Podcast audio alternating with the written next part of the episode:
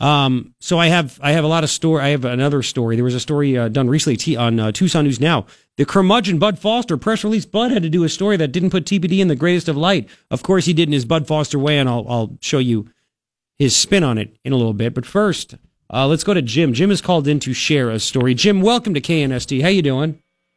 I'm doing fine. Thanks very much for taking my call, Garrett. You got it. So, uh, if people are just tuning in, an hour ago we talked to the pastor of the Tucson Baptist Church where they had uh, about ten thousand dollars of damage and items stolen last Thursday slash Friday, Thursday night slash Friday morning. And uh, even as of now, nobody, there's been no officer sent by Tucson Police Department. They sent a community service officer to take some pictures, and the reaction from her was, "Man, that was really bad. See you later," and still nothing from TPD, well, which is outrageous. And you have a story similar to that.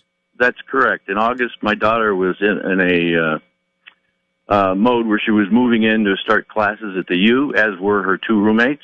They left early. They were broken into early in the morning. We don't know exactly what time, and we discovered missing items. Missing items were a series of obviously uh, electronics, televisions, PlayStations, personal effects, computers, and the like. But uh, along with that, there was an, a revolver and 100 rounds of ammunition that were taken as well. Wow. Well, part of our uh, appeal to the police during our reporting of the incident was to feature the fact that the gun was stolen. Uh, what we saw happen, or not happen as the case may be, was that they never sent anyone, no uniformed police people, but they sent auxiliary people about middle morning the following day. Now, I worked that the day of the robbery uh, vigorously with the com- watch commanders and people in charge to let them know the, the weapon was missing. And that was the reason I escalated it because I figured it had a lot more to do with safety and security in the community and getting people to trace or help us with anything they might do to to uh, apprehend who who the perpetrators were. So, so, so you were in, you were you were in touch with the commander at TPD? Yes, I, I went down. I didn't go down. I called several times to get through to the shift commander because I recognize I don't know the number of things going on within, you know, their, their call rates and the severity of those calls. And I'm I'm in judgment now about those calls. My call not getting answered due to the shortages that you're featuring in the show, and I'm I'm really still very uh, you know, I'm concerned and disappointed. I find their work lacks competence, uh, is something that is very unprofessional. And when I get an auxiliary policeman to come in and take the report 24 hours later, the disposition on the weapon is unknown. It had not had never been recovered. I've never heard another thing about it. Uh, and my whole point about what you're suggesting in terms of the management of the police force here, the resource depletion and just the general level of attitude here is different. Now, I'm an Oro Valley resident, 15 years here. I've had occasions to need police help on occasion.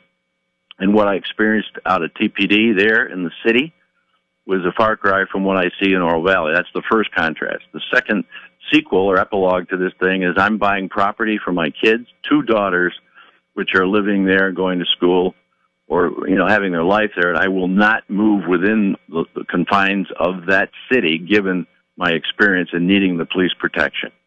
I'm not down on police officers on their day-to-day activity. In fact, we've had some a very uh, positive reinforcement with their behavior, you know, on the street.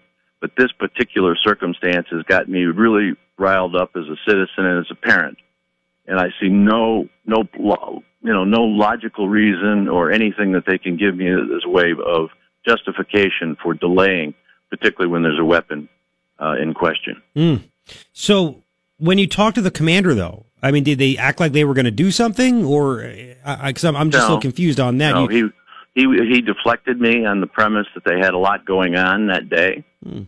and I said, well, certainly, I I appreciate that.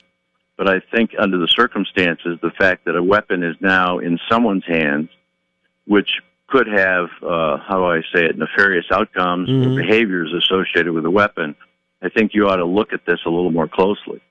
Nothing went on the rest of the day. They, oh, well, we'll be there. We'll be there. Well, they showed up, but they showed up with auxiliary people the next day, and there was never, never any follow up on anything on the weapon or on the charge we were we were made whole uh, in terms of our losses, those losses were approximately two thousand dollars, including the weapon.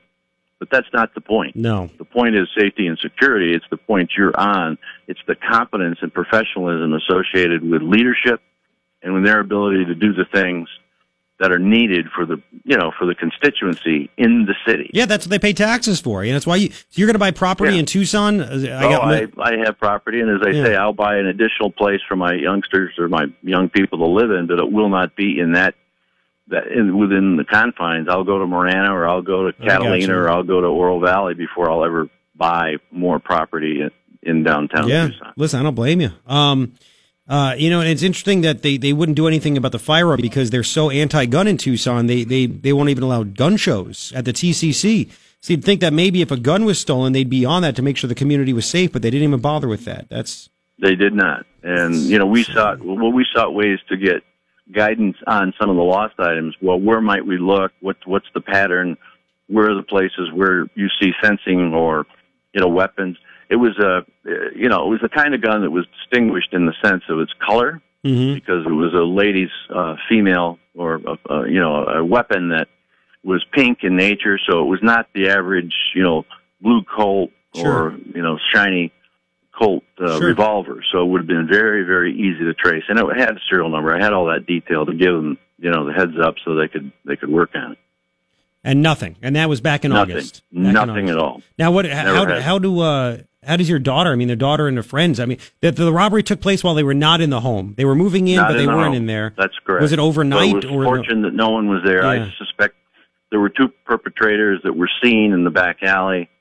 Uh, I'm sure it was the day that they were moving in. These youngsters were not moving in because they were already they were carrying over their lease from a previous year. But a lot of commotion with people moving in into those streets down near the university, Mhm.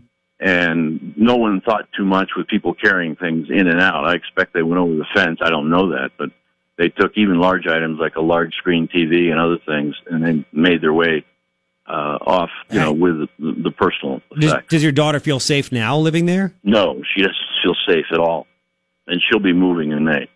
As I said, I'm making other arrangements because I I couldn't get her out of the lease. Wow. But I, you know, in in deference to that experience, and I'm glad that no one was hurt. Uh, I'm sorry about the weapon being not being traced and with anything else being done to try to recover. Uh, I'm making a lot of uh, very deliberate uh, consideration in terms of safeties of the safety of the kids, and you know, the crime statistics in the town are phenomenally um, below uh, ever you know anything I've ever lived in. We've lived all over the country. I mean, we're retired now, but we lived all over America. We lived in we've lived in Asia, and I'll tell you sincerely that I'm very concerned about this county, this city, and what I see happening after my 15 years living here. Yeah.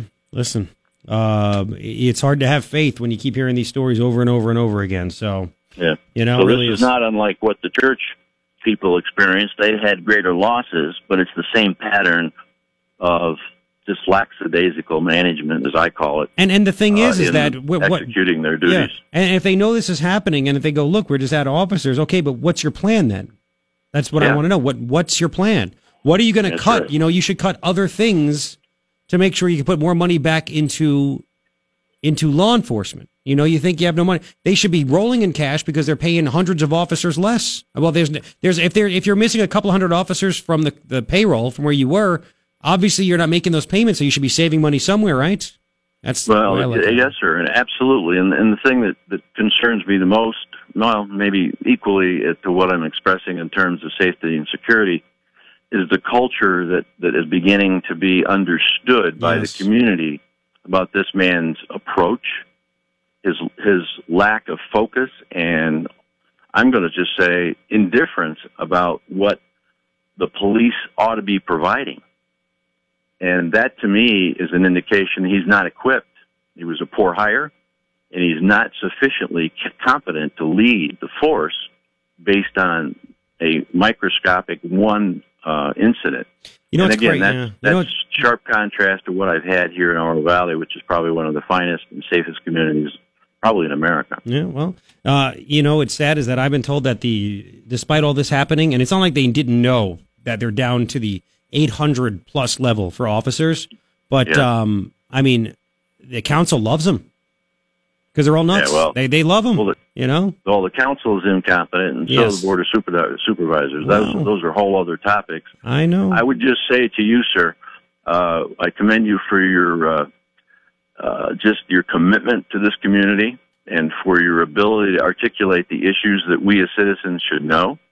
And all I can say is, God bless you, and may you be safe, and may you aid, uh, may your endeavors uh, make this place safer and a better community for people to invest in and to live here. Well, thank you very much. I appreciate those kind words. And all I can say is thanks so much for the support and for listening.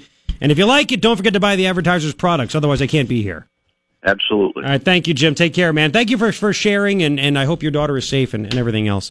We'll continue. H1. That was very nice. How about that? Apparently, I'm not the big jerk that some people think. Mom. Anyway, uh, eight.